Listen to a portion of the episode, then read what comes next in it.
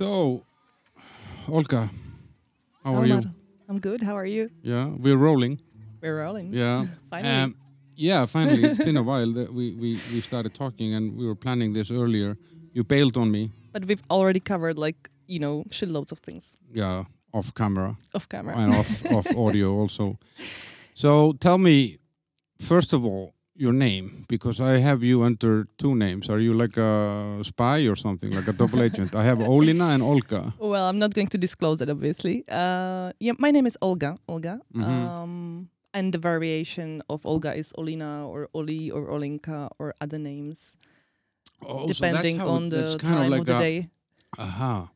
So it's like a nick nickname in a way, the Olina then, or I don't think it's a nickname. It's a variation. It's like uh, in Czech you say uh, Jan. Mhm. And Oh, Honza. Yeah. Mm. Yeah, we have that in Iceland. Jon, which is Jan, is Mhm. Nonni. Nonni. And what's your uh, variation? Ali. Ali. M- You know, my name is Almar, and then I would be called Ali. Ali. And yeah, You even pronounce it in that like uh, you know Arabic way. Ali. yeah, yeah. Salam Probably alaikum. that's yeah, salam alaikum. That's probably where the name comes from. So and so Olga Maximova. Mhm, that's right. Where are you from?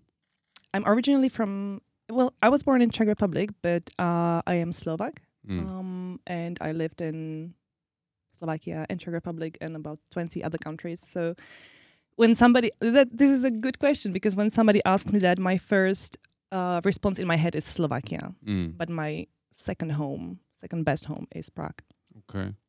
And like, which part are you? East, Eastern Slovak, or Eastern Slovakia. Yeah, I so live you can drink like a sponge. I think Slovaks in general can drink like sponge, um, and I have actually uh, quit drinking Yeah, Yeah, Co- completely. Completely. Wow. It's been only a short time, but I I did. Um, I just And how felt does like it feel?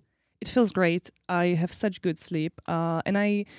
It's just a test, really. Uh, I'm not going through any, I don't know, refreshment on my body or spirit or something like that. Uh, I just um, a few weeks, few few months ago, I read this really good book that everybody has read, "Why We Sleep," by Matthew Walker, and it's a it's I a scientific. haven't read it. No? Okay. When's your birthday?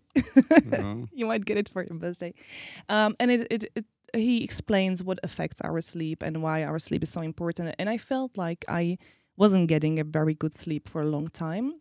I did sleep uh, for many hours. I went to bed at the same time, but there was still something, something. And I then realized that even a small am- amount of alcohol uh, wakes me up at night, and my brain kind of keeps, you know, working.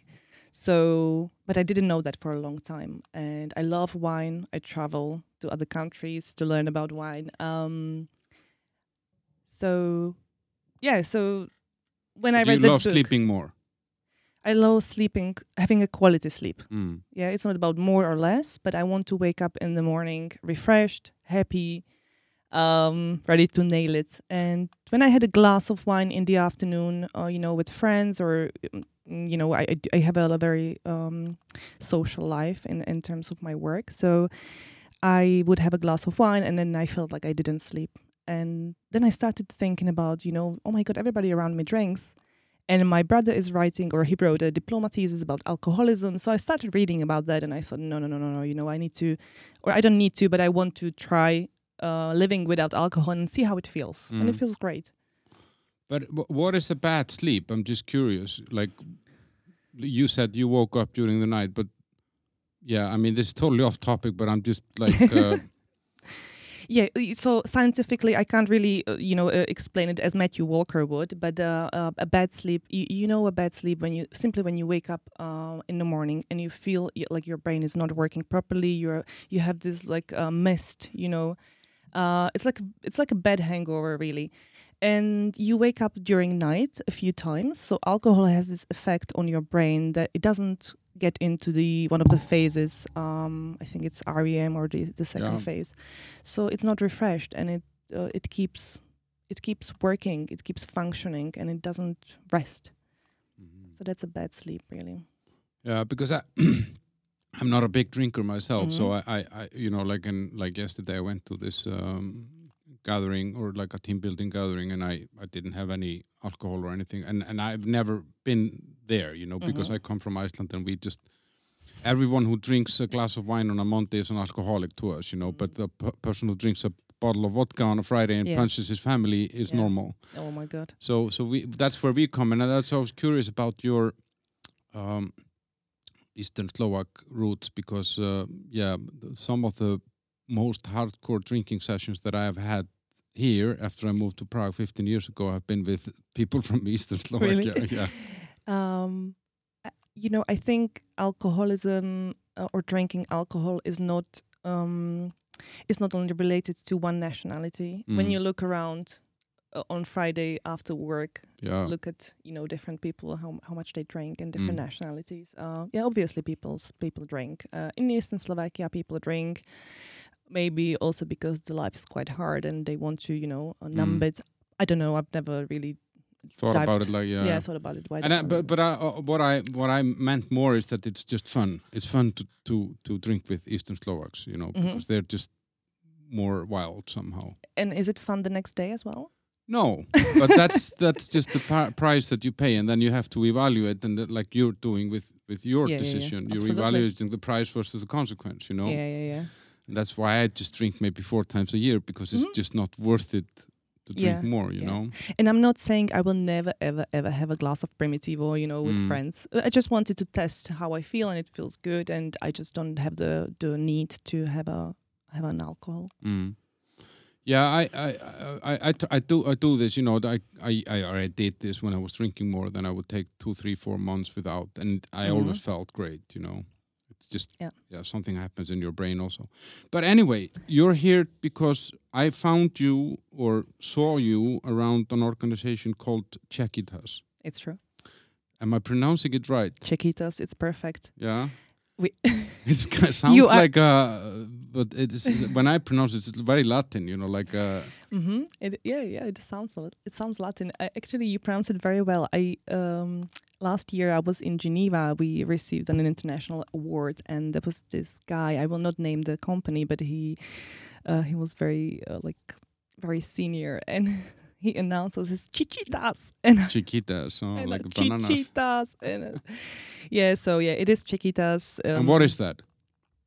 What is Czechitas? Mm. It's a non-profit organization which uh, whose mission is to inspire, train, and guide women to towards stronger uh, diversity and competitiveness in tech. So that's broadly speaking. And if I were to narrow it down, we help women with reskilling into uh, the tech industry.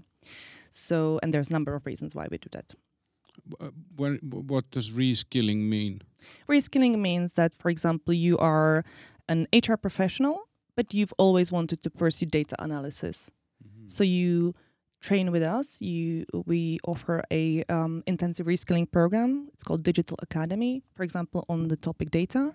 Um, you th- went through the program, and then you are able to find yourself a, uh junior position in the tech sector on data analysis or a data analyst uh, position. So so basically, if if I was a a woman wanting to enter the IT industry or yeah or tech industry in one way or the other, I this could be my gateway if I didn't have any previous experience or education. Absolutely, absolutely.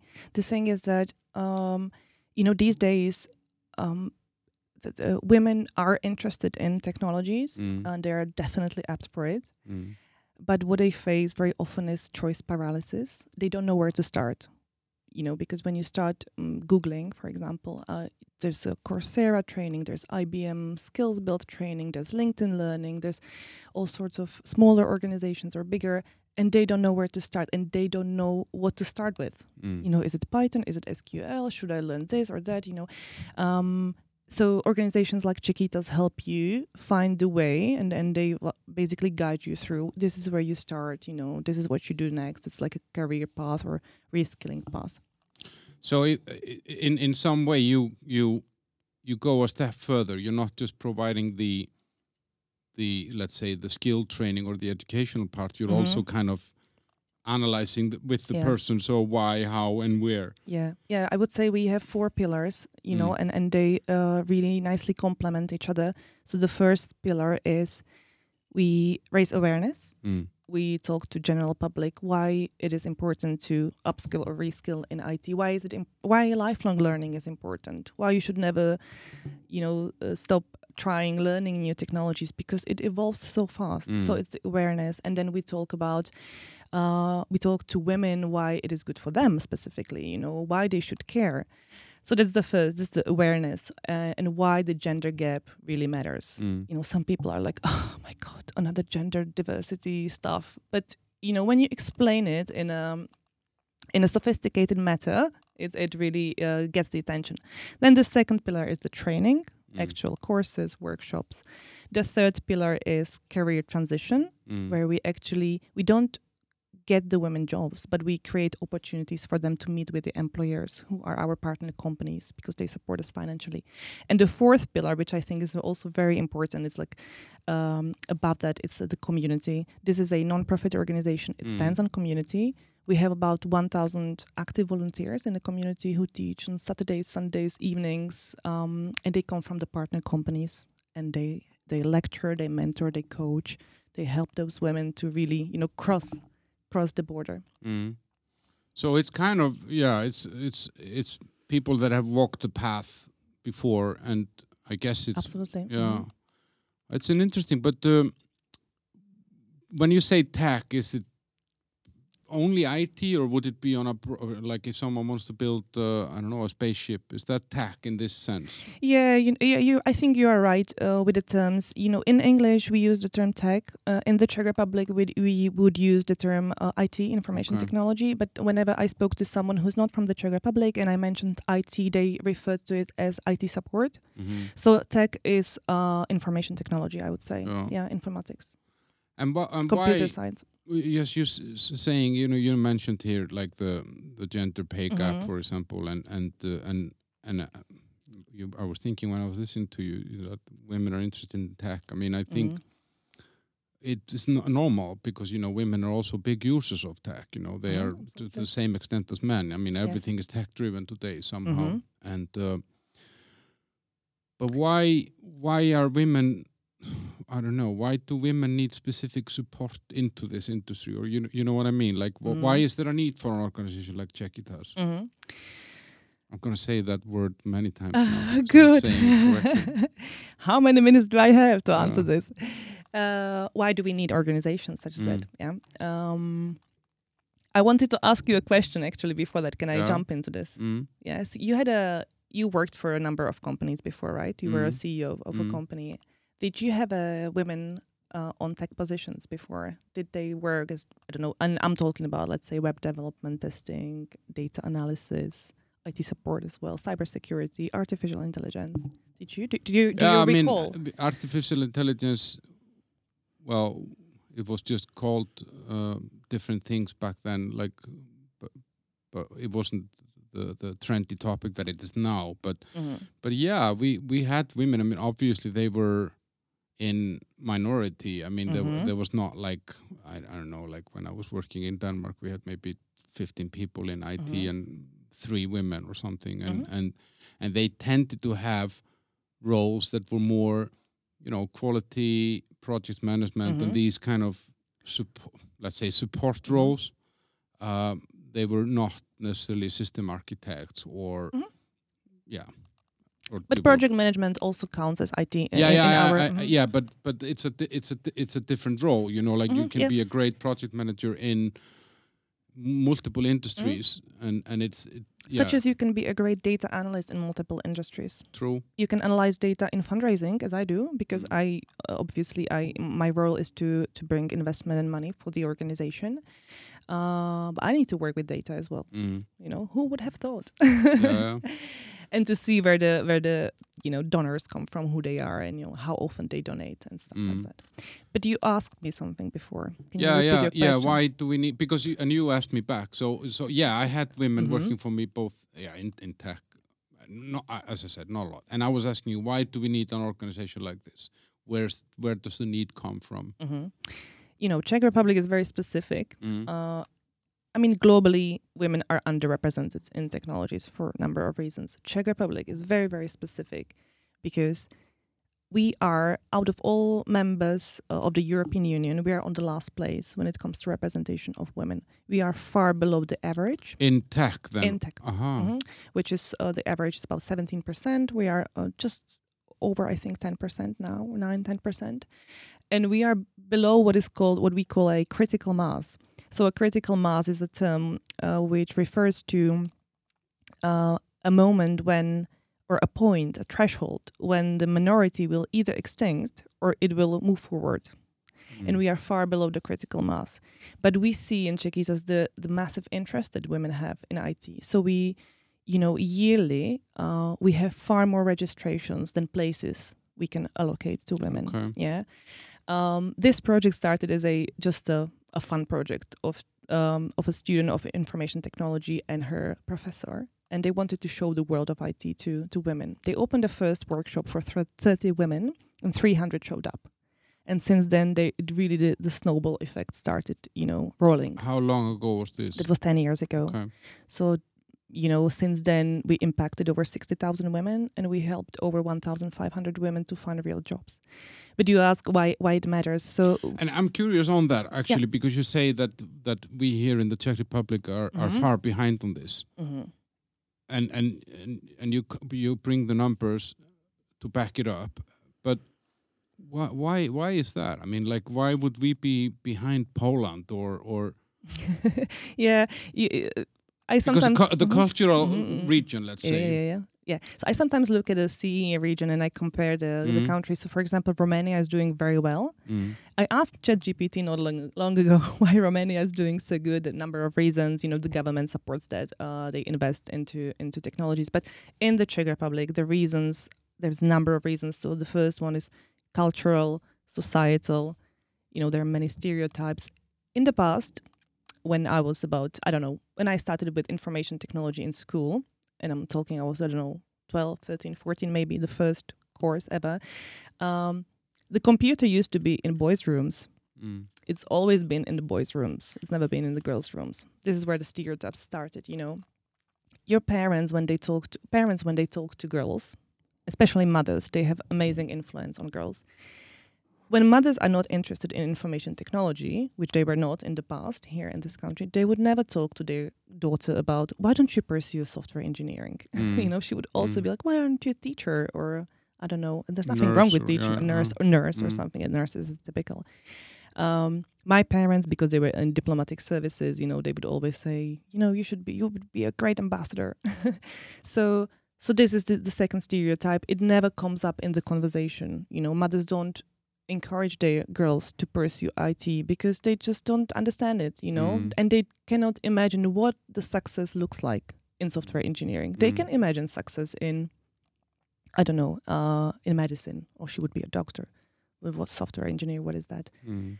Uh, a common stereotypes or common situations are when, uh, for example, girls, and I'm talking about girls specifically, when they have an, um, for example, I don't know, I, I, iPad, and they want to download uh, an application, they would come to mom and they say, "Mom, can you help me with that?" And she says, "Oh, let's wait for dad to come home. He will help you."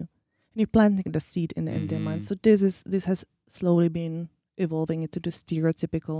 You know, this is girls or women's role. This is man's role. Mm. Men pursue this very logical thing, rational thing. You know, something that has all the answers. Women are more about empathy, emotion, communication. You know, so this is Mm. how we how we basically divided those two Mm.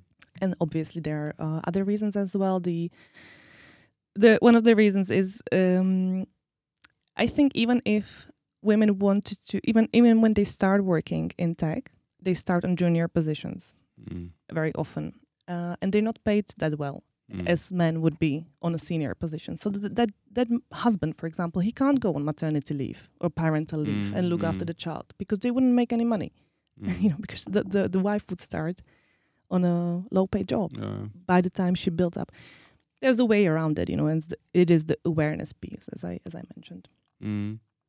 But now, like,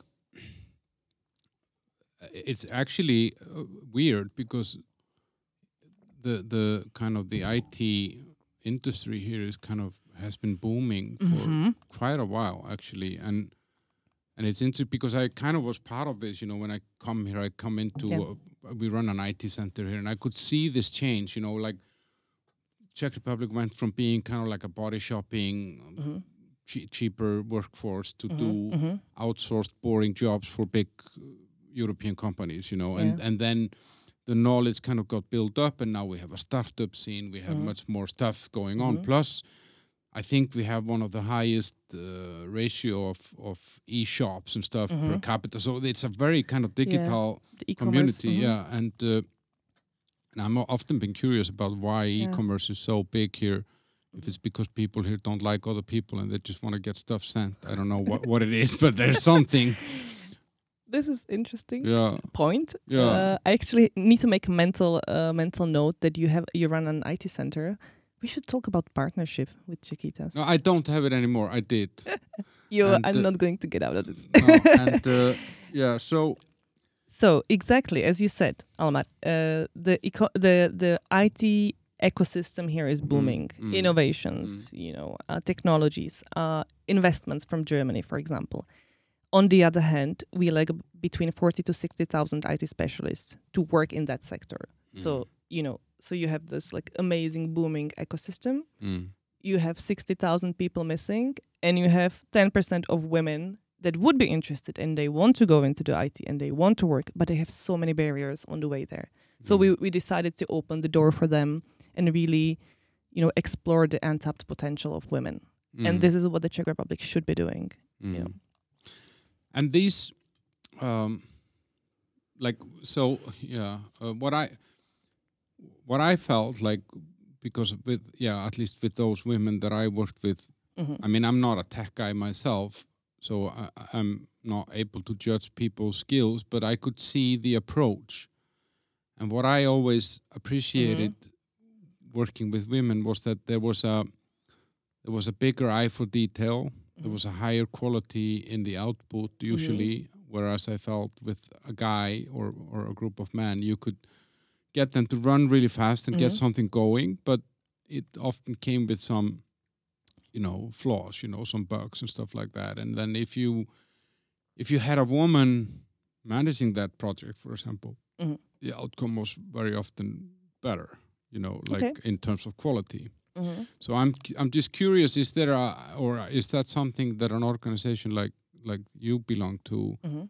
um, sees is there a is there a role within tech and i'm not talking here i, I mean I, yeah or an influence that women have within tech that is clearly beneficial for tech do you know what i mean like is there a are there some skills that that women bring is that something Yes, uh, some that, that's visible Yeah, that's that's that's a good question. I think uh, these are what you're talking about is soft skills. Mm. like as I mentioned, you know, communication, empathy.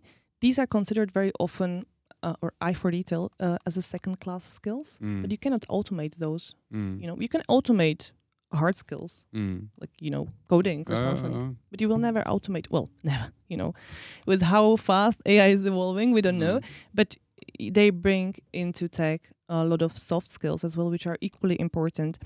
What we uh, very often see is that if women want to pursue a new job or a new career, something that would require a change, Mm. they see many risks yeah on the, you know, on the road.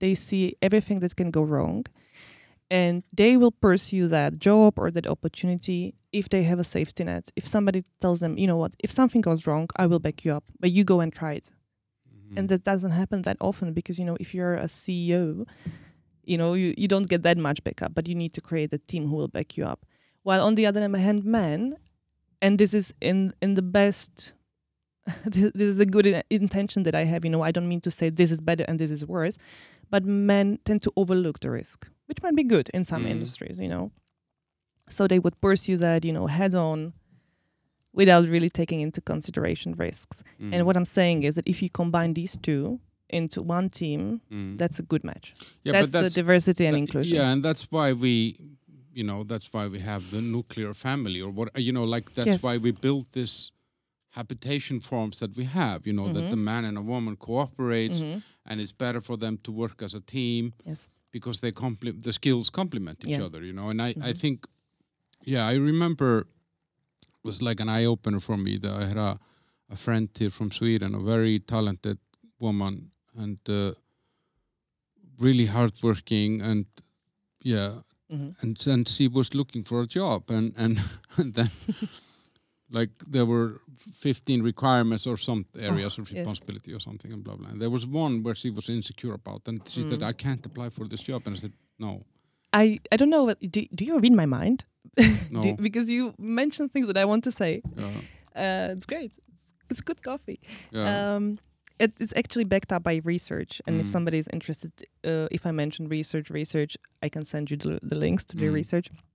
There is a research which proves that uh, a guy or a man will apply for a job if he uh, if he um, fulfills about forty to fifty percent of the requirements. yeah, Woman a woman will apply for the job if she fulfills hundred percent of the requirements, uh, and that's proven by uh, a survey, a research, extensive thing. yeah." I, re- uh, I actually read something about this not not too long ago. Uh, it's kind of along the same lines as you're saying, and but but some of those things are very kind of hard coded in us, you know, like uh, Mhm. and and and I'm I'm you know I for me like it's it's obvious that um, it's beneficial for industries to have both men and women Mhm. involved, you know, and uh, and I like, but there are also for me obvious industries where for some reason women can be better than men and then Mhm. there are other industries like i don't know coal mining or something where you know men can be better than women because they're stronger or whatever you know or or um, or the battlefield in war or something like that it- Mhm. you know but what what i what i worry about in this is that in in the kind of the pursuit of of having this equality somehow we we end up changing women from what they actually are you know what i mean to But what are women? well they are these things that you said they are Mhm. the empathy they are the the, the you know like I, I had a friend over here that i haven't seen for Mhm.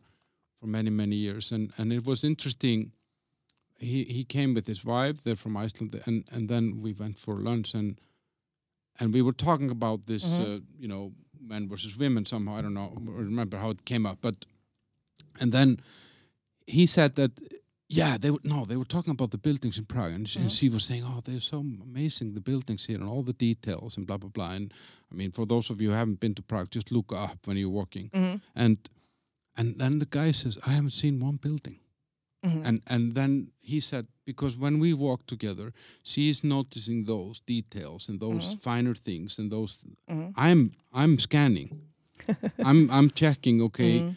Who is good looking who is danger all these things and and and there's nothing he can do about it Yeah. so so i'm i'm i like because if if all women would become men that would be horrible But we don't want women to become men. no I, I know you i know you don't but I, i'm just saying is that that's the ne- nobody does. No, and and I think that's the, that's the for me like to look at at this uh, to get more female involvement in you know specific industry or something. Let, let's then rather be, let's just be sure that we bring them in for the qualities that they have, not to bring them in to be make like some guys. So we bring them in for the qualities they have. Mm. Um, you know, and and ab- absolutely there are women who try it and they say, "Oh, this isn't for me." But it's the same as if they tried, I don't know, uh, being a teacher in a nursery school. Yeah. When they say, "Oh, this isn't for me." Uh, if I went completely off track, it's um, the the another thing where we have stereotype is that every woman wants to have children. Mm. No, no, no, no, no. That that, that definitely isn't true. But let's let's But won't with we it. get no? But won't we then get below the critical? What what did you call it before the this? uh, the critical mass. yeah.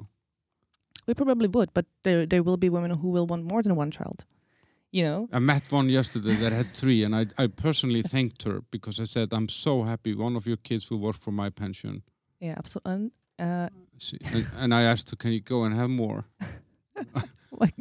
No, But because I mean, honestly, we are we are dying. You know, Yeah, like yeah. Uh, Western Mhm. civilizations are, unless we get import more people that are willing to have kids. You know, we are Mm. we are imploding. You know. Yeah, yeah. You know, uh, and that woman that has three kids uh, is very likely to stay on maternity leave for uh, about what six to seven years. Mm. She will be. Um, she will not pursue her passions. She will not pursue her, um, you know, potential.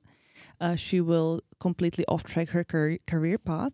So when she eventually wants to return back to on the labor market, she will have a very hard time if she doesn't, you know, keep up during the maternity leave. And this is exactly where we help women, uh, you know, uh, we help them bridge this gap between being on maternity leave and then wanting to return uh, on the labor market. Because what, what she's facing is, thank you, what she's facing is low pension. Low pension after those six or seven years on a maternity leave. And it's great to be on maternity leave. It's great to have kids. I'm a big fan of that. But I just what I just want to say is keep up even during that maternity leave, you know. Learn something new, pick up a new skill. Doesn't have to be uh, information technology if you're not interested, but uh, those positions in the IT industry are very flexible. You know, they they offer flexible working hours. They offer working from anywhere you can because she has to go and pick up the kids from the nursery, and it's very likely the woman. It's it's not very often the Mm. man. No, but I, you know, like I, I, I got a shock when I when I Mhm. came here. I think I've said told this story a hundred times, probably ninety times on the podcast already. But so in my company that I came into here, we had a CFO that was a Mhm, woman, mhm. and she had a she had a bachelor's degree in finance and Mhm. very skilled, really good eye for details. He had the numbers always on lock. You know, it was Mhm. great. And uh, and then she had been in the company for five, six years. She had kind of worked herself up, and I don't know, two, three years after I came here, she comes to my office. Oh, now I'm pregnant, and Mhm. and uh, I need to go on maternity leave. And I was like, okay, great, congratulations, Mhm. and and. Uh, and then I was like, because you know I'm Icelandic, and I was like, okay, so I'll see you in half a year or whatever, you know, like Mhm. or nine months or something. And and no, no, no, I- I'll be here in three years. Yeah. And and and I like and then and and then said unless I maybe have another one, then I'll maybe be here in five years. And I- and for me, I was like, there were multiple emotions going through my mind, like or or thoughts, not really emotions. I don't have them, but uh, uh, thoughts like. Uh, so first of all, wh- what about your car- career? You know, why did you go to the through this education and Mhm. taking a five years pause or three years pause from from this means that you're gonna have to enter somewhere at the lower Mhm. level. You know, that was my immediate because back then I was very kind of career minded, uh, and then my other thought was like, what the fuck? I'm fucked. You know, like so, and I was obligated to keep the role open for her Mhm. during this time, which I Mm. do understand. But on the Mm. other hand, in a practical world, who the fuck can have a CFO position open for someone? You know, like Mm. it's not like it's just uh, some basic, easy role Yeah. that you can slot whomever into. You need to find the right person, have the right chemistry, trust them, blah blah blah.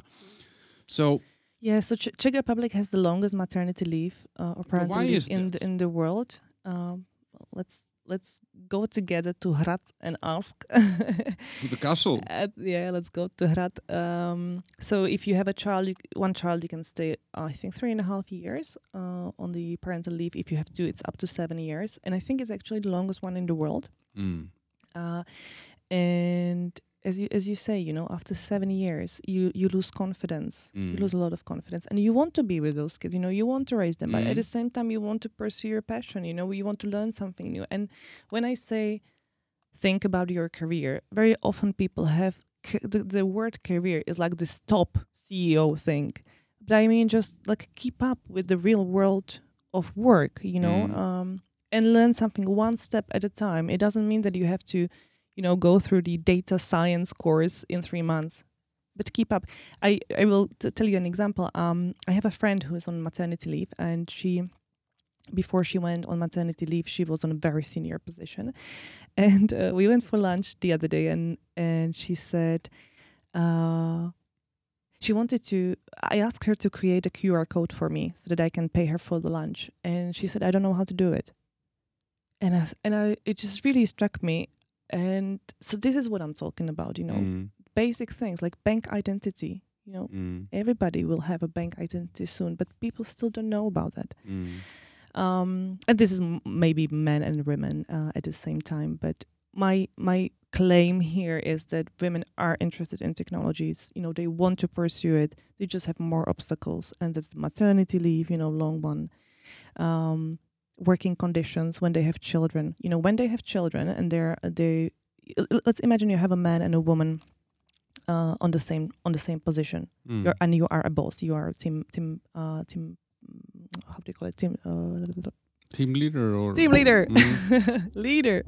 You are a team leader, and you c you Mm. come to the office and you see that the woman is not there, and you know that she has kids. So you will very likely think she's back home with kids. You know, she Mm. went to pick up pick them up or something. But when you so don't see the man, you will think, oh, he's you know somewhere with the client, Mm. he's doing work. Mm. How do you know that if you don't ask them? You know, but this this is the this yeah, is yeah, how that's the automated, automated thought.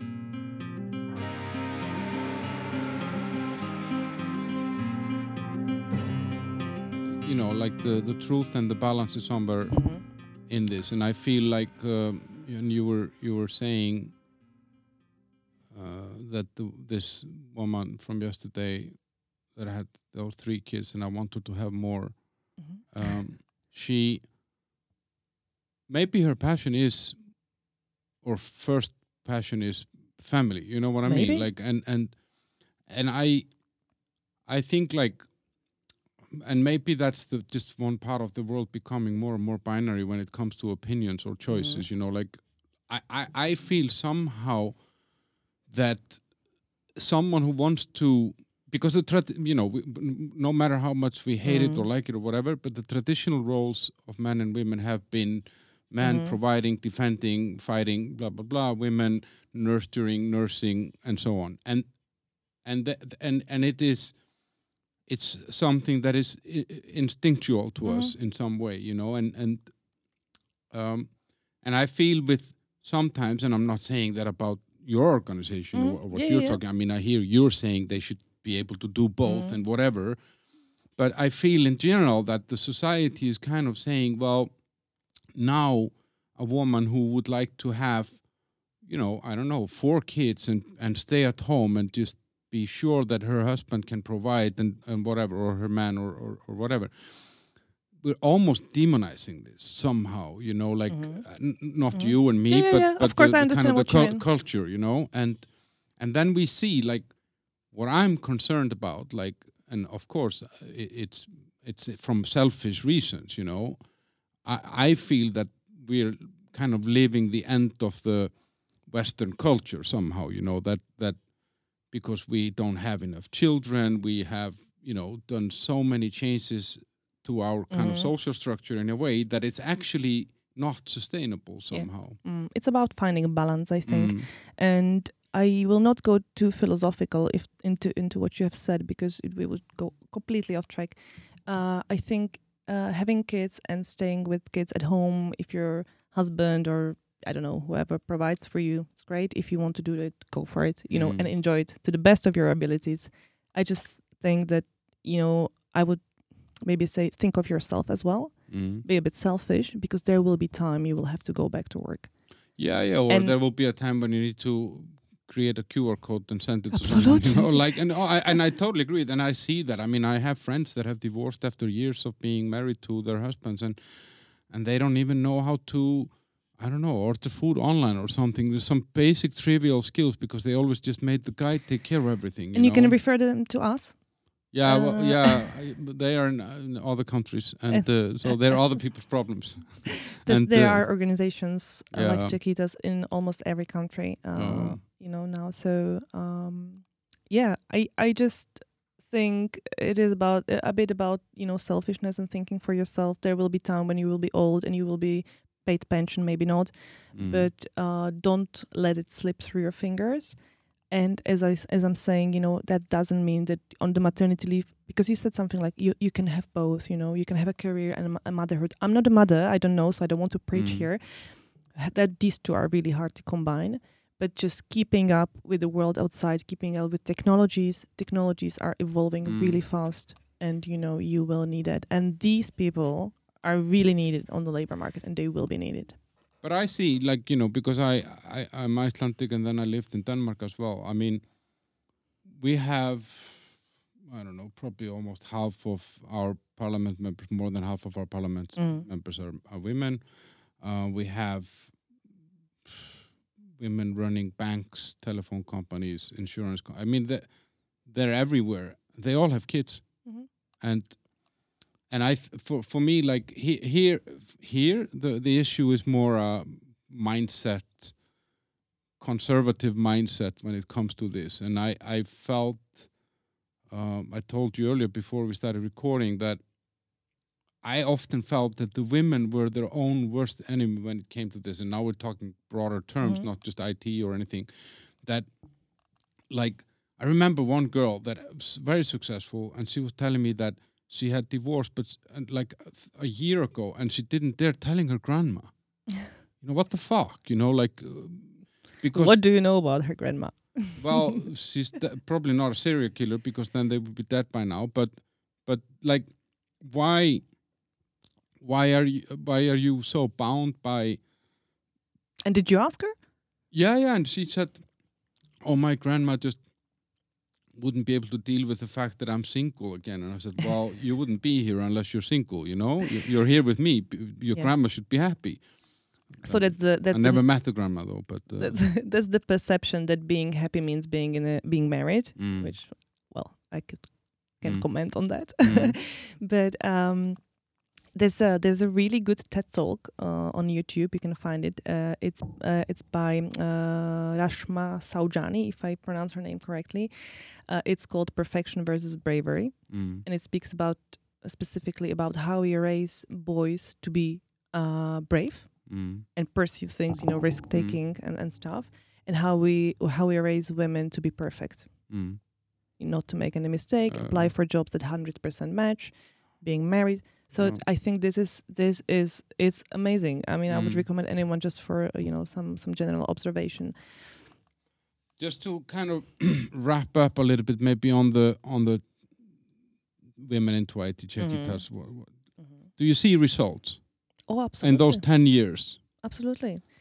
You know, as I, as I mentioned, we helped over 1,500 women find real jobs. Mm, Sometimes when we go to our partner companies, these girls who started on junior position are now, let's say, head of data analyst. mhm, Uh, 60,000 women who trained with us Mm. uh, over those 10 years received number of international awards from United Nations, from South by Southwest in the States, uh, from the Czech government as well. So yeah, the results are amazing.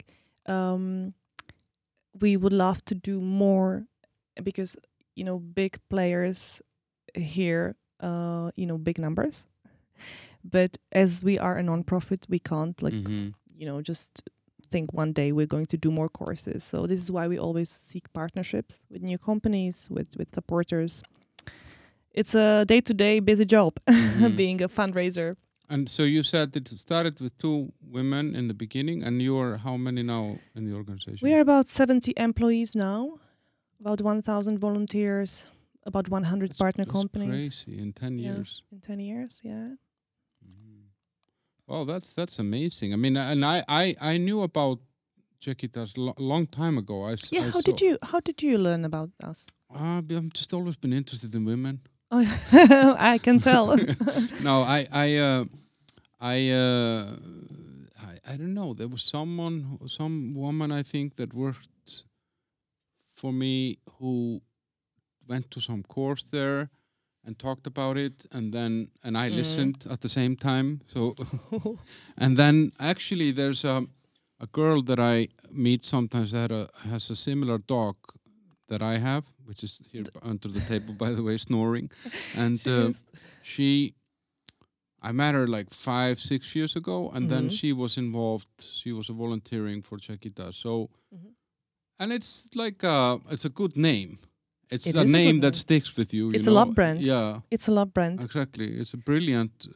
yeah I mean, um, and when I understood what it was, you know, 1st Mhm. I thought it was some uh, only women IT company or something, you know. But then I started understanding the the nature of it. It's, it's really good. And you know, it's not only um, what we do on the outside, but I really, as I've been with Czechitas for almost four years now, uh, I have to say that on the inside, uh, it's a very inspirational organization. I have never been a very very big fan of non-profits. I didn't Mm. understand them. I was I thought it was a stagnant area mm, and just wasn't very fancy, like diplomacy, for example. But um, I have to say that we we were awarded a third place uh, of the non-profit of the year in the Czech Republic, and the and the and the committee that went through the mm, you know the the aspects of of our work, how we work internally. They went through everything, like how we deal with finances, you know, how we motivate our people, how we help our people, how we I don't know do this and that. Um, I feel very inspired by the people I work with Mm. and I got this amazing opportunity to do things that I wouldn't have been able to do in other companies. Uh, not, Mm. definitely not in, in corporates at this stage, you know, like setting strategy, working with 25 million budget and stuff like that. So yeah, that- amazing, amazing. Yeah, because you are also you kind of always have in a way a green field in front of you Mhm. that you can kind of that's the beauty about doing something like this because it's not about finding the perfect process and setting up something that can work and be milked for the shareholder for the next Yeah. 20 years you're always looking for something new or some Yeah. niche or some yeah some new approach or something and and i yeah i think yeah actually just listening to this and how much it grew and how how it's it's it's this is not going to be the same organization in five years. It's going to be different. Mhm. it's going to Yeah. be bigger. It's going to be something new. There will be something else as well. So that's cool. But how you mentioned diplomat and and and, and now that i know that you're a double agent you you're not you said been four years in Czechitas, but you were in diplomatic service before right Uh, I'll just comment on the double agent, you know. But, you know, my name is very Russian. yeah Yeah, so sometimes when I meet people from from Russia, Ukrainian, they ask me, "Are you Russian?" Because it's Olga Maximova, and Mm. there used to be a princess in Russia, sh- and her name, her name was Olga Maximovna. uh-huh. Uh, so I really like my name actually. I, I like that it's uh, Russian sounding. I like Russia. Uh, I Mm. like Ukraine as well. I like Mm. the language and Yeah, the literature is amazing. rich culture and a lot of history yes, and yes. the reading. But uh, dip- diploma diplomacy. Um, you know, my my dad uh, and my mom were in diplomatic services, Slovak, uh, and uh, and before that, my father was in uh, in the military service. Uh, so he was the um, chief of staff of chief of military in in Slovakia. And as he was progressing his career, while mom, mom was looking after the kids and sacrificing her career, I I would accompany my dad. but i'm really happy she did Um, the result is here the result is here Mhm. and it's great and i'm very thankful to my parents both of them. Uh, i just think my mom would have done very well in in um, she would be a perfect entrepreneur internal uh, designer of um, um, you know interiors and stuff. But then you might not be here. Who knows what would have exactly. Happened we don't know. We we only know the track will came you know. We don't know the, the alternative tracks you know. We Yeah. can't we can't simulate. But but wait so how uh, were they in diplomatic service already or, or your father then with the military before the end of communism or or how? That was uh, 10 years ago okay. when he was in a so he was in a, in a military his whole life. Okay. Um, and then he entered the diplomatic services. He was the defense attaché. Mhm. Um, but I wanted to say that I would accompany my dad on a lot of official visits. Uh, you know, when when my mom couldn't, for example, uh, he he raised me uh, to be a good networker, to talk to people, not to be afraid to talk to this or that person. Uh, I owe him a lot for that, uh, and my mom as well. Um, so they were in diplomatic services, and I saw how it how it you know what it means and as uh, when they were in the diplomacy i also entered but i worked for the british embassy uh, i i did uh, every aspect of my work as a diplomat i just didn't have the diplomatic passport Mm. because i'm not british i don't have a british nationality but i absolutely loved my job that was just something i i i woke up every single day and i thought like oh i love it and i hope it's going to be adventure today because i was in a crisis management and i would Mhm. help distressed british nationals overseas or or here in in this country uh when they got into problems And quite a few of them do quite a few of them do because you know like for those who don't know then prague is a very popular destination for example for for stag For parties do's, and yeah. stuff like that yeah and you know this is a young man or and for football fans as well yeah and they, you know, they will lose their passport and they will. I Oh. actually, it was, it was crazy what happened to me.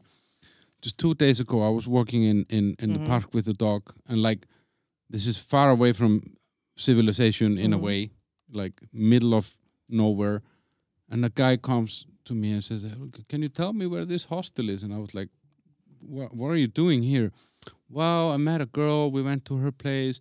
My phone is out of battery, and uh, and and he was walking the totally wrong. And he was British, of course. Mhm. I could have sent him to you and said, "Olga will fix you."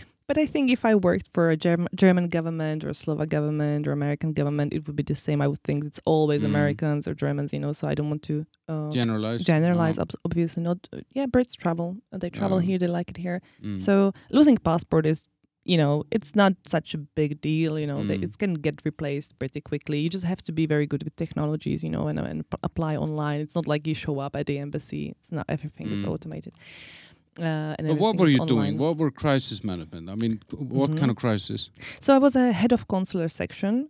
So I was a head of consular section, and at the same time, I was a member of the so-called regional resilience group. So as a head of consular section, obviously, I was um, responsible for overseeing the consular operations, which means uh, if somebody loses their passport, we would advise them what to do. But there were serious things such as uh, sexual assault, you know, Mhm. and helping the victim of the sexual assault, uh, dealing with authorities, really providing the consular assistance uh, missing persons, uh, prisons, you know, uh, mm, prisoners. I have visited so many prisons in the in Europe and in Africa Yeah. as well. Yeah, yeah. Mm, so all sorts of cases. Imagine you travel overseas, anything can happen to you. You know, you're run over by a tram, for example, Mm. because you look to the other side of the Mm. road. Uh, So that that kind of thing. And as a member of the uh, the crisis resilience group, I would be called at a very short notice to other country if there was a major incident. Uh, if the, for example, there was a bus crash and number of Brits would die. And obviously, this is a big thing. It's it's in media. You know, many families are involved. Not only the victims, but their families and the local authorities, and everybody's investigating and asking, and it's chaos. So we would so a few people were were you know um, invited from other countries to travel to that country and help the British embassy there and help their staff on the on the ground so that everything runs smoothly on the ground while the normal day-to-day operations also are you know assured. I think you spent Christmas in Iceland once. I did I did spend um, was it Christmas?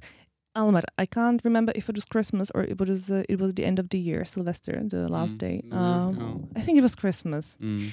It was Christmas. Mm. No, it wasn't Christmas. It was the end of the year. I was uh, in Slovakia for Christmas at the embassy in Bratislava. Mm. And I was just about to close my computer and call it a day and go on a really nice uh, end of year holidays. Mm. When my, my manager from Amsterdam called me and she said, Olga, what are you doing for for the end of the year? And, they I knew you didn't I have knew it. uh, actually, I was getting divorced. I think Yeah. so. I was wel- I, I welcomed every opportunity to you know To do something Yeah. do something new. And uh, she said uh, the, there was a major uh, accident in in uh, just near Reykjavik. Uh, remind me, there's this black beach. Yeah. Is the name of Yeah, in the? the south week, yes. week and and headline with the southern part. Yeah. Yeah. So there was a major uh, accident. it was a car with five or six Brits, and uh, they they fell off the bridge somehow. Mm. in the car in early mornings and there were two brothers with their wives and their kids and then and they all died Mm. i think just one survived and i think it was the driver so she said we, we need you in in reykjavik in about a few hours so she said you don't have to go home you you will get the clothes everything you know just just buy your tickets buy the tickets to iceland so yeah within a few hours i was in reykjavik and helping the the ambassador who was actually absolutely amazing um, that is a very stressful job you know Yeah, because you're. You're Because I think when people think diplomatic service, they think cocktail parties and James Bond flirting with you or something like maybe that yeah to or- get yeah. information. but uh, but then the reality is this: you you have to deal with family tragedies, Yes. deaths. yes media Yeah. media and being constantly bombarded by comments on social media which can be very ruthless Mm. uh, and very myopic and um, you know people have this mm, notion that uh, an ambassador or, or diplomat can just just can just like um overrule the rules of the hosting country you Mm. know and they they would think that oh you're an ambassador you can obviously influence this and do this you can Uh, influence that you know uh. that's your job right but you can't cross the line you know you have to stick Mm. to the country rules and just you know negotiate it's always negotiation and then Mm. and diplomacy so yeah iceland was and it was the end of my career actually I, and, and uh, that that was my last case i dealt with and then i decided that it's time to move on Why why did you want to move on? Because i did that for 10 years Mm. and because I felt like I back then actually I realized that I need to I need to learn something new and I started seeing the technological world and I wasn't really attracted to it. It just came to my life. Um, but I wanted to tell you have I, I I don't think I've mentioned to you how I how I got that job at the embassy. No. this is I love this is my my story. I love it. Uh, I I studied British and American studies at the Mm. university. And when I was in the first grade, I wanted to travel to England to make some money uh, for my next studies. So I got a job as a, I looked after uh, someone's dog. Okay. Amazing job. But I needed a visa. We were not in the European Union back then. This is how old I am. and I traveled. Czech Republic was the founding member of the European Union in 1958. No. Oh, this was ugly. You're you're not old. Exactly. So anyway, so I traveled to the capital, Bratislava, uh, for about five hours at night uh, to stand in the queue in front of the embassy from the early mornings, like four o'clock in the morning, to to actually uh, get a visa, visa, and, and yeah. because they would grant visa only to like ten people maybe. And I was as I was standing there, four o'clock, five o'clock in the morning, they opened at nine. I was so humiliated. I felt, I mean, I understand that you know back then there was no, no online system you know everybody had to wait but the the feeling i had was a feeling of humiliation Mm. That i'm studying about your history your literature you know i know probably know more than i don't know how many Most percent Of the average people, yeah. okay I, I would respect it but then i was standing there and the thought came to my mind and it just passed but it it it somehow stuck in my mind and i thought one day i will be running this place and people will not be standing in the queue Yeah.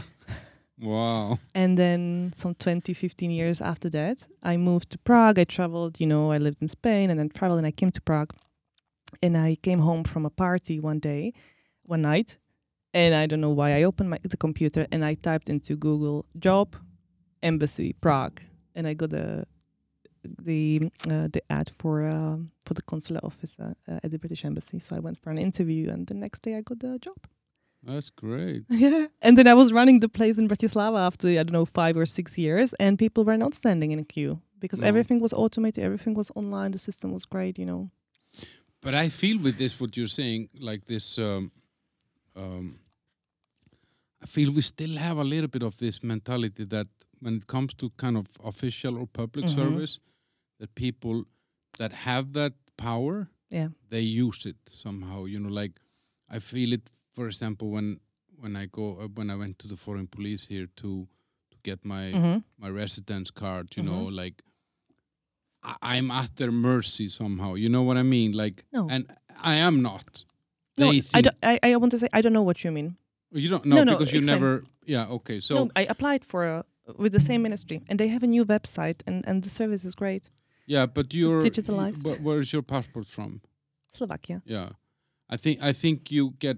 It's the same with me. Being an Icelander in Denmark is Mhm. is, is Okay. better than being I don't know a German or whatever, Okay. And so I mean, first of all, here with the foreign police, you might need to wait six seven hours to Mhm. get into the room to talk to the person. But not anymore. Mm, yeah, That was, when did you go last time? That that must have Uh, been it's like- years. uh, four or five years ago. Oh no, yeah. no. So everything is digitalized. Everything is online. You just make an appointment. You show up at eleven o'clock, and they take you straight away. Yeah, but then you come to that appointment, and then if some minor detail is missing, you will have to go again, and you have to pay with a postage stamp, postal stamp, and I I feel this. I I I, I feel that, um, you know, same when I went to get my criminal record. Mhm. Um, I I I f- I feel that that I'm I'm. It's made clear to me that I'm at the mercy of that person.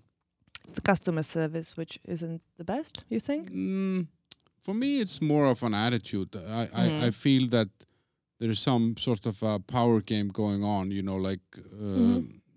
and it's the same when I go to the post office. I feel I feel the same at the post office. You Mm. know, I, I they they are these people are working for me. Mm-hmm. And if I wouldn't come there, and if, if I wouldn't pay my taxes, Mhm. then there wouldn't be any post office, you Mhm. know. But I don't feel that they always get that, you know. Mm-hmm. So when you're describing the queue outside the embassy, you Mhm. know, like I, I feel, I, f- I feel, and this gets worse the further you. I mean, in Ukraine, this was horrible. When I was doing business in Ukraine, it was the same.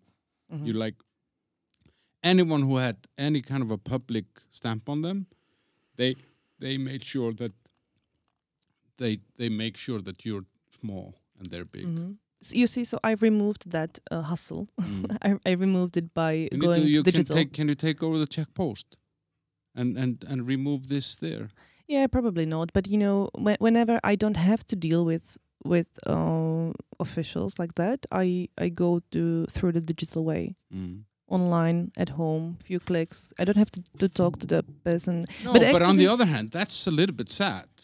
No, it isn't. Yeah, because then we lose this human. We don't. We just focus our energies in on a different roles where we can perform better. But I wanted to tell you, it is this is about experience, and I know what you're referring to. Uh, yes, I have had many experiences like you.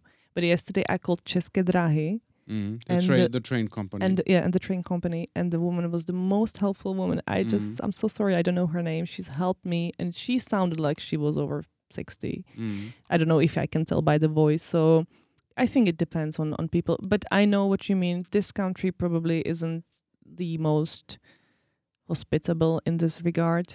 If I use the words that I want to use, um, I think it's getting better, but it's not like uh, when I was in Australia, for example. They was so helpful, you know, Mm. so helpful and, and friendly, and in New Zealand as well.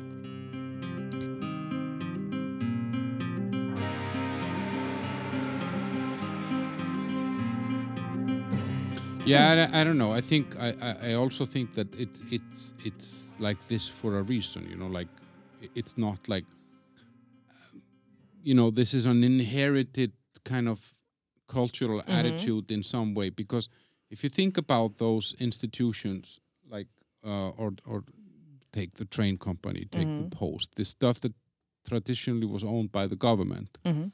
and uh, and these were like during communism, for example, these were like powerful big companies. These were the major employers in in Mhm. the country and so on. And there was no need for service because you know, like the the public didn't deserve Mm-hmm. service was not a concept. You know, Mm-hmm.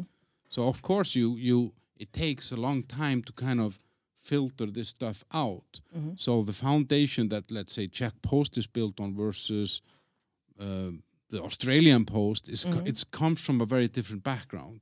Mhm. So so it's kind of natural that you still have some leftovers of things that can cause bad experiences. You Mhm. know. So for for me it's it and it's not like I'm not just one more expat complaining about the Czech Republic because I mean I'm not I, I just happen to live here Mm-hmm. uh, you know, when I lived in Denmark, I complained about something in Denmark. When I live in Iceland, I'll complain about something Yeah. there. You know, Mhm. so so it's um, And it's a fair point. It's fine Yeah. if you see that, you know. But I have to say that the most helpful people, um, like government officials uh, or customer service uh, as such, was in Ireland. Mm. Irish people are so nice. But aren't they just drunk all the Absolutely time? love They Irish just had people. two beers for breakfast. I don't know. It's maybe just like Slovaks. Uh, Maybe Yeah. there are a few people who don't drink, you know. but yeah, we really like Ireland. But this, uh, so uh, okay, parents in, in in military Mm-hmm. diplomatic service. How how? So you moved around a lot, I guess, and you were all over the place. And So back back then, when when my dad was in in dip, in uh, military service, we moved mainly through Czechoslovakia. okay, because you know he was I was born here and, I, and then we lived in other towns and then when he was in diplomatic services I was an adult so I did, didn't move with them I moved through my own you know way um yeah. but did it like like when when you say military service, like the first thought that comes to my mind is discipline. Discipline uh, and consistency, I would say. Mm. Yeah, having order in things, absolutely. Uh, and I'm very thankful for having that in me now. Mm. My my father is the most loving husband and father on the entire planet. I would say he, he the way he treats mom and, and me and my sister and my brother as well is is fabulous. We don't have any kind of a military regime at home. No, no, but but that would be the automated kind of connection. Probably that's that a people- stereotype. yeah. that's a stereotype. I think. Um, but yeah, the the the the features uh, what he passed over to me uh, Mm. is you know having order in things, planning, being prepared for things, um, and that's on a on a different levels in different dimensions. So yeah, I'm grateful for that. Mm. And your mom, what what traits did she give you?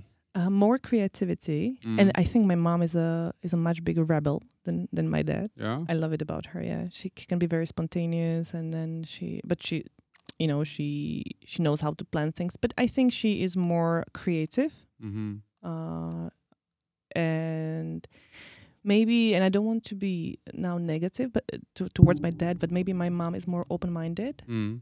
You know, the literature that she reads is all sorts of things. You know, from philosophy to I don't know, neuroscience to Mhm. religion and things like that. I think my, my father focuses specifically on military and he's absolutely great in that. You know, he knows everything. Mm. He could teach at the But, but that's just then where his passion is. You that was his passion, yeah. Uh, That, that was his passion. And my mom, she, you know, she's more like open minded. She seeker. seeks, Yeah. sees things for different perspectives yeah. and, and lenses. Mm. But did you like so now you're let's say you're in this kind of gender equality world now in some way. I Gender mean, gender opportunity, yeah, I would say. yeah, yeah. Mhm. And uh, that's actually a good word because I think yeah, I think the opportunities have to be there, and, and then people can choose if they take them or not. Absolutely. Mm. But um, um, is there some was that some burning passion in you or something that you kind of had like I don't know No. were you thinking about those things when you were younger or something No. or I never thought about those things. Honestly, mm, yeah, I never thought about those things. When I thought about it, my first thought was, why do wom- women always complain? We have the same rights. Mm. You know, what what is it always? You know, women in this, women in that. And I came to realize that yeah, we have the same rights. We don't have the same opportunities. So um and maybe we have different barriers or more barriers on our way to accomplishing something else than motherhood. Um, when I left the embassy, uh, I took a sabbatical Mm. and I traveled. I went to New Zealand, and I I thought uh, oh, I would really like to meet some inspirational women, and I don't know why I thought that. Thought that you know I never really thought about like specifically meeting women or men. I just Yeah, that yeah, that yeah. was the thought. So five months after that, I met uh, the founder of Czechitas, Dita, and she has inspired me a lot. You know, she entered the room, and I felt like I fell in love with her. I, you know, the way she spoke about it, the passion, you know, she had about uh, what she was doing. So she gave me the opportunity to work for Czechitas, and then I started meeting really inspirational women and men as well, and men Mhm. as well. But you know, I, I um, I was surrounded more by by women who achieved something, or who were not worried to take risks. Um, a uh, one of the founders of Czechitas is Barbora Bühnová. She's a professor of computer science at Masaryk University, and she has kind of adopted me and she taught me everything. Uh, and one day she said, "You're ready to go to the United Nations and present about, you know, the gender equality and opportunities." And I thought, like, wow, you know, that this is amazing, giving me this chance and you know, trusting in me. And and she really guided me through these things. So every research I read, everything I know is from her, and you know, she really Mm. helped me on that way. It's interesting that you say this with the inspiration. I just had a conversation last night, me and my girlfriend, Mhm. about this, um, and not for the first time, and probably not for the last time either. And uh, because she mentioned this a lot, inspiration. She she mentions meeting inspiration or people that inspire her. And and then I sit there like an Icelandic polar bear and like first what's inspiration and then Mhm. why do you need it and you know like and I just I, I I it's really really hard for me to understand where this is coming from. Mhm. Like and genuinely, not like oh the- you know, it's not like that uh, hard to understand. It's more like that. I just I just don't even know what this is. You know, like I I, I don't know, like. What, what, what, so there's no one no one in your life who's ever inspired you to achieve something greater, bigger, or in a different way. I have a really hard time finding that Mhm. person. You, you or to put a finger on Mhm. something. I, I think I have more been inspired by imagining myself in some circumstances or in some Mhm. You inspired yourself. I don't know. I, I honestly Okay, just don't know these things, and I'm, I I'm believe and- you. and I'm I'm very very I'm I'm it, it's like uh I never had an idol let's say Mhm. that like I never you know like uh I never looked up to any man in a specific way I respect Mhm. a lot of men I respect a lot of women I respect my mom my dad and uh, and there are you know like yeah I mean I, I worked in a farm when I was a kid and I respected the farmer because I could see that this guy would work 60 hours Mhm. non-stop if he had to you know Mhm. and he was strong and he would work when he was sick and he you know because you know when you're a farmer you just have to Mhm. do whatever so in that sense you know yeah that was inspiring to me as well if this motherfucker can do it i can do it Mhm, as well you mhm. know but but i never really felt that there was someone like a role model or Mhm. or, or something so i'm Mhm. just curious about this because and i'm i'm now that you mentioned this you know like uh um is this like maybe for women more important than men because it's it's more because you're you're seeking you're seeking an alternative route. You're not seeking the traditional route let's say in your life. If you wanted the traditional route somehow you would have just stayed married had kids or whatever you know Mhm. like you could have you could have chosen that path you know. But to get out of that path you need to see an outsider. You need to see someone who already did something or is doing something because for example my girlfriend she runs a business. Mhm. And those of you in prague she runs the oat bar on Seifertova Mhm. and it's open from, Mhm. from 8 to 3 and you can order amazing food oatmeal and skir amazing stuff so she she is her own she has her own boss she has, has her own business Mhm. um, and of course i can see it that you know if we meet someone and they're talking business they start talking to me Mhm. i have nothing to do with their business i'm, I'm Mhm. sometimes a dishwasher there but You just No. sometimes mention it on a Yeah. podcast. and uh, yeah exactly and uh, um, so i can understand that she has chosen to walk a path that is not kind of frequented by women necessarily or Mhm. not as frequented as, as as men so maybe she is looking for some light posts or some some beacons of of light that are showing her yeah you you can walk on this path because there Mhm. are other women that have been Mhm. there and do this and are Mhm. there you, you know what i mean so and it really made me think about this inspiration if our needs for it are different because i'm just a man i'm just walking the road that was made for man you know but you're a woman kind of walking uh sometimes here and sometimes there and, and you know do you get me No. I mean, I don't know. I mean, like as you said before, if you're you're, you're supposed to be a mom, you're supposed to get married, you're supposed to to take care of the family. You were not supposed to be by society standards. But you can get inspired in motherhood as well. You know, this isn't about inspiration. Isn't about uh, off tracking the traditional way. You know, so I think, and I feel bad to, talking about motherhood when I don't have my own Mhm. kids, but I see my sister, for example, or my friends. Eh, I think you can find inspiration in in any situation you're in. Mm. It, it's not only about entrepreneurship, innovation, technology. That's not inspiration. no, That- that's no, not the no, only. um, Yeah. no. I, I, I, I, I know that, but I, I, I get what you mean with that, and I agree with that. But, but I'm just thinking it's the strength in the numbers, you know, like so. So it's like sheep. If we are, if we, if if one if they're all in the same group and just doing the same, everything must be fine. Even what, even if they're eating poisoned grass. hmm So if you want to stray off the path somehow, you Mm. you that has been marked by the you know patriarch and matriarch, and all these um, institutions that we have in our culture that have kind of made us where we are.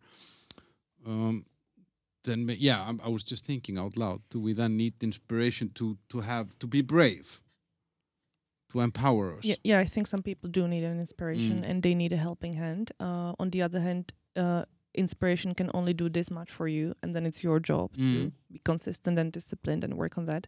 I and I wanted to.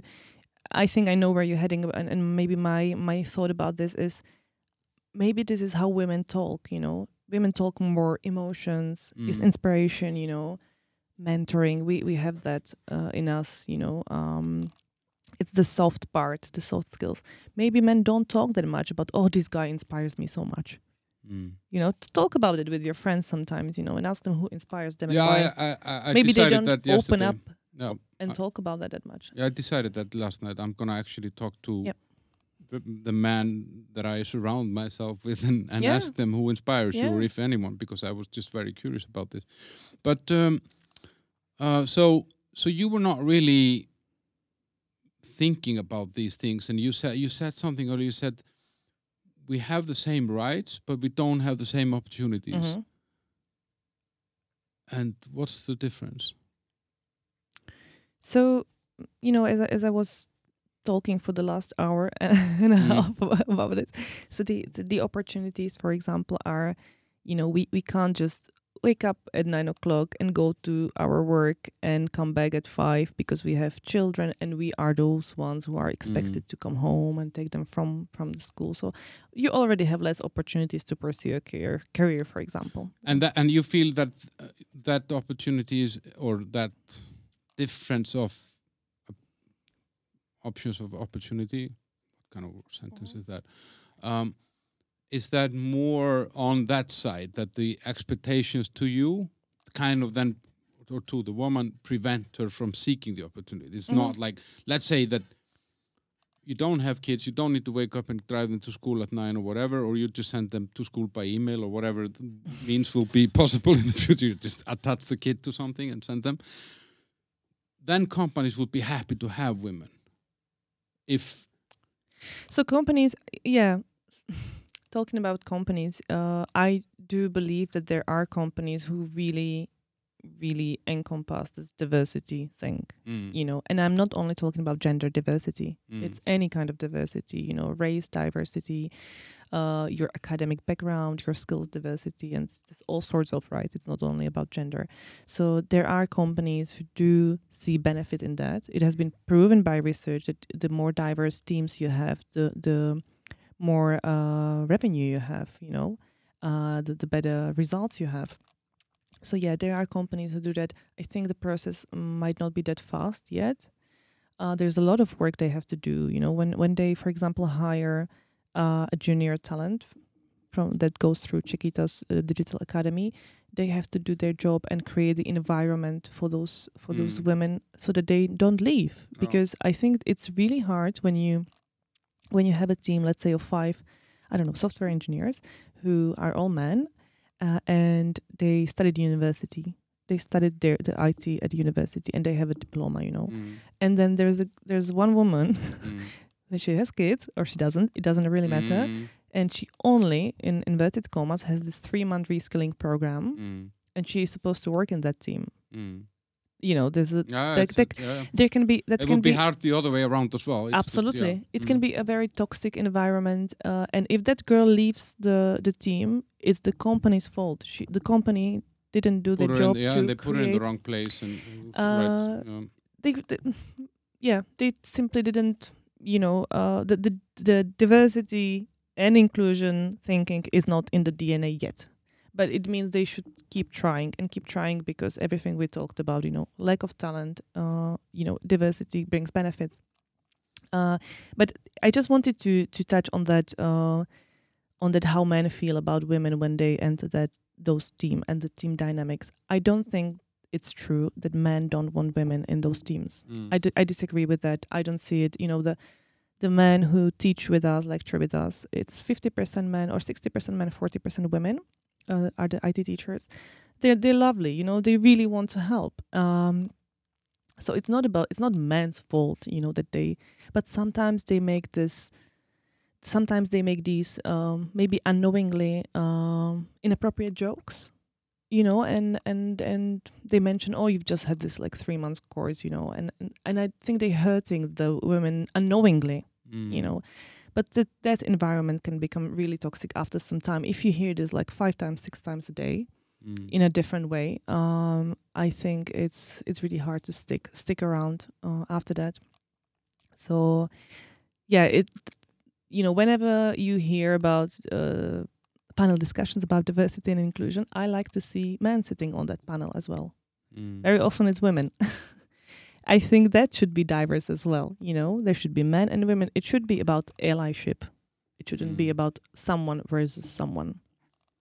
What No, but it has been. Yeah, I agree. I mean, and uh, I think in some way it has been turned a lot into that, or militarized somehow into that, and and um, and for, for as I said, I mean, like it's I I have the luxury of being born in a in a very equal society, like where Yeah.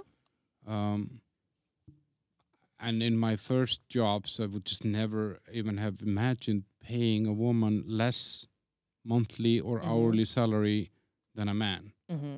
if then the woman worked more overtime and got a higher salary, then she just earned that, and it's no big deal. If the man worked more overtime and got more salary, it's no big deal, Mhm. you know. But it was just never really somehow an option, and we are also like unionized, Mm-hmm. so so you kind of have just pay grades and stuff like that. yeah. But obviously, what I saw is that, and and and is that men were more, you know, they came and asked for a salary raise. They Yes. they and Mhm. they argued their case where I felt that the women were sometimes too Mhm. modest, you know. Mhm. So so I felt as a manager I had to look more after them Mm-hmm. proactively in that sense than than I had to do with the men, you know. And Mhm. and and the only people that I ever felt that I overpaid in my life are men. Mm-hmm. And I would some of them I would actually like to mention here because they were assholes but uh, asking for that money that Yeah. they didn't deserve. But I'm not going to mention them. They know who they are, and uh, but they probably don't like me, so they wouldn't listen. And uh, so yeah, I, I I feel that in some way this area has somehow been militarized in a way, or or or created into us against them or or something. And I don't think it necessarily needs to be like that. And uh, I think it's more important to kind of recognize the qualities that each person brings in. And I think you said something earlier that it's proven that diverse teams bring in more revenue or more Mhm, profit. mhm, mhm. If that is the case, then capitalism will solve this anyway. Because if there's one thing for sure, what companies want, no matter what they put on their homepages and no matter what they say about, like, I, we have this policy and that, in the end, it's all about profit Mhm, Yeah. and and if if diversity or or more female or more male or whatever participation helps the the the the the to say the pro- prosperity of that company th- that's the route that will be taken Mhm. because at the top of these companies sit people that in the end they don't care about anything else than money Mhm. and um, and i think that's you know we're now f- gonna f- figure out because I think we have brought in a lot of stuff into the corporate world that wasn't there. You know, like you know, okay, let's talk diversity, inclusion, a lot of the environmental policies and stuff like Yeah. that, where companies have kind of felt some of them pressure to kind of jump on the wagon. You know, because Mhm. if you're not, then you're Mhm. if you I don't know if you don't have um, a rainbow flag on the building, you're transphobic. I mean Mhm. that that's the kind of black and white world that Mhm. we seem to live in. So I think what what and, and you can see that with some of the environmental stuff is that um, it has reduced profit. So some big investments like BlackRock, which is the biggest investment company in the Mhm. world, they are kind of backtracking on some of these things Mhm. and then they will find a balance somewhere where you know yeah there are environmental things but there is also our our desire for profit you know and i and i think yeah that with the the gender equality or or gender participation i think we will find a balance somewhere where everybody is happy with the or as happy as possible with the outcome, you know. Mhm. But um, yeah, I I I feel that a lot of this has gone into unfortunately some sort of us against them thingy. I mean, I don't. I, that's not what I hear from you, and that's Yeah. not what I have ever heard Mhm. about your organization. Quite the contrary, actually. I've Mhm. felt that it was always kind of very open. If you if you were militant, you wouldn't have any guys teaching there. You, you know what I mean? Like it's Yeah, it's not like Yeah, we're not the suffragettes, you know, Yeah. fighting for the rights. yeah.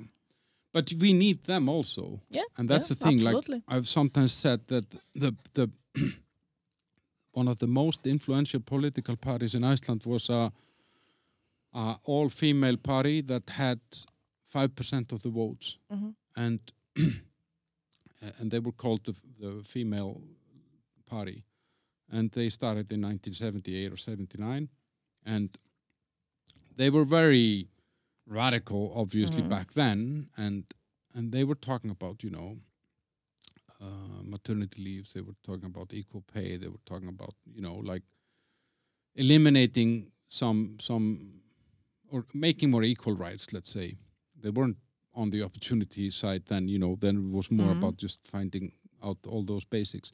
And they got five six percent of the votes. They had two three women in the parliament, and they just kept talking about the same fucking stuff all the time. And in the end, what happened is that the other parties realized that okay, so these women, even if they're just three, they're talking to half of our nation. Mhm. They're talking about things that matters to half of our nation. Mhm. So we either adopt some of their stuff into our policies, or they're gonna win in the Yeah, end. yeah. And then this party merged into some other party, blah blah blah. But they had influence way beyond Yeah. their because because women population in the world is 49% point 58 or Yeah. something like that yeah so if you exclude half of the population then what will you get you know Yeah. the services and the products that are created by one group only Mm, and you, you you've mentioned something about those you know, three women being like radical is when i sometimes hear that you know it's i i hear that uh that word very often connected to women groups. You Mm. know we we are called sometimes you know Mm. radical or you know feminists and um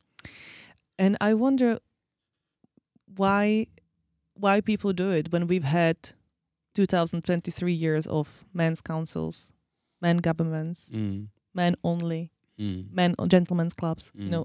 Why why why is it why is it all of a sudden mm, so striking that there mm. a group of women talking about maternity leave that concerns every second woman on this planet Yeah, oh, um, I- I- Interesting, I- no? Yeah, yeah, I, I agree with you. I mean, and but I mean, we do have, we, but I think, yeah, unfortunately, we do just tend to label, and we label more now. I'm an anti-vaxxer, for example, you know, and I'm an I'm, a right-wing extremist. I, I I mean, I didn't know. I just I became that by other people's definition, probably. Because I believe we should be responsible for our own well-being, blah blah, and that makes me an extremist today, you know. And and uh, I, you know, I, I I ate meat only for two years, and that made me an extremist. You know, so we, we Mhm. we're always kind of we're trying to kind of categorize everything, and we do it more now than ever because we are in smaller. It's weird in in a world that is more connected than ever. We are still somehow always getting into smaller and smaller bubbles. You know, like we. yeah we like to label other groups and other Mm. people we very often don't look inside Mm, and don't you know uh, put mirror in front of our face and Mm. think about you know so how do i feel about this who am Mm. i you know who inspires me and stuff Mm. like that oh fuck. but anyway, so I kind of wanted to wrap up, but uh, i know i would love to go to Můj šálek kávy for breakfast yeah, oh. Uh, yeah, you're gonna go there, yeah. We're not pitching that place on this podcast, though. But actually, It's my actually girlfriend really buys nice. she buys the coffee from because you know Muisale Cafe has has um, a roastery. They roast Mhm. their own coffee. They have a roastery called Mhm. Double Double Shot. i don't And- come to to Karlín very often so i don't know but Yeah. yeah So they have a roastery, and my girlfriend's oat bar buys coffee from that roastery, which is connected to Můj šálek. And Můj šálek runs a barista school as well. yeah no. and then she takes it to Seifertova to her skir Yeah, exactly. I like the way that you say skir. skir Skir. skir Skir. skir So, uh, are you working on some now as a double agent? Are you working on some mission, or i'm still working on the same mission uh, what are you going to do in the weekend? Uh, actually, tomorrow I'm cycling from Dresden to Ústí nad Labem. There's this Elbe Um, uh, Elbe cycling uh, cycling road or path. Uh, so I'm going to, do that. It's going to be one day. Yeah, something around 100 kilometers. Uh, and then on Sunday I'm going to sauna and just Yeah. take care of myself and sleep and read a book. And and how how is like I did 100 kilometers once in one go on a on a on a road bike and Mhm. it like then I couldn't sit for like a week. Yeah, I know I have to buy those padded uh, Pants, padded yeah, yeah, pants yeah, yeah. yeah. And, but are you a cyclist or I don't know if I should call myself a cyclist. I love cycling. I I love wanna cycling and you. mountain. You're a yeah, I know, I know. no, no, they're, they're definitely better cyclists than me, and and my my bike is just an average okay? bike, you know. But I love it. I love I love spinning. I, I do spinning quite a quite a lot. Uh, Mm. Yeah, on a bike, uh, on a on a bicycle, I feel really good. Okay, so so before you stopped drinking, you you would have not done this. You would have been If you say it like that, it sounds like I was an alcoholic. no, I did it. I, I've been doing sports for a long, long time. you did the, the half marathon here or something, right? You told me or, or Yeah, I ran half marathon a few years back in uh, Valtice. mm-hmm. I did CrossFit for some time. uh-huh. Uh, I here did, in I Prague, here in Prague, yeah, yeah, in Prague. Wh- which In- gym? in Prague for in CrossFit Committed. oh, you were there. I was there. I was there as well. Oh yeah, Yeah, yeah. but you were in Holešovice. no, I was in the old one on on on this uh, Tirso Prague for- or whatever. yeah, yeah, yeah. Okay. And then I did pole dance for five years. Yeah, I did lots of things. Yeah. Oh. And but walking is the walking and cycling is the best. I walked the Camino de Santiago in, In May. Spain, yeah. Mm, fantastic. 300 kilometers. Really nice. I like this kind of stuff. I did nine days in Peru in the Uh-huh. mountains, but just with a backpack and Mhm. and uh, it's this are kind of unforgettable. You know, I, I don't remember the, the, the whole thing Mhm. minute by minute, but you know there are some really unforgettable moments Yeah. that, that you get from this. I would like to do more of this actually. And this this biking from Dresden to Ustinat is that with a group Just with a f- uh, with a friend of mine. Yeah. that knows the route, or you know, like She doesn't. I, she's never been there, but it's apparently very well, uh, you know, marked. So Okay. I would like to try this actually. yeah, yeah, yeah, yeah. I'll come along next time. Okay, good. So Elga, uh, oh, Elga. Elga. One more name. Uh, Olga, thanks a lot for coming, and uh, I hope you don't fall off the bike. And uh, good. Thank you very much. yeah, Yeah, thank you for your invitation. It's very nice. see you. Bye.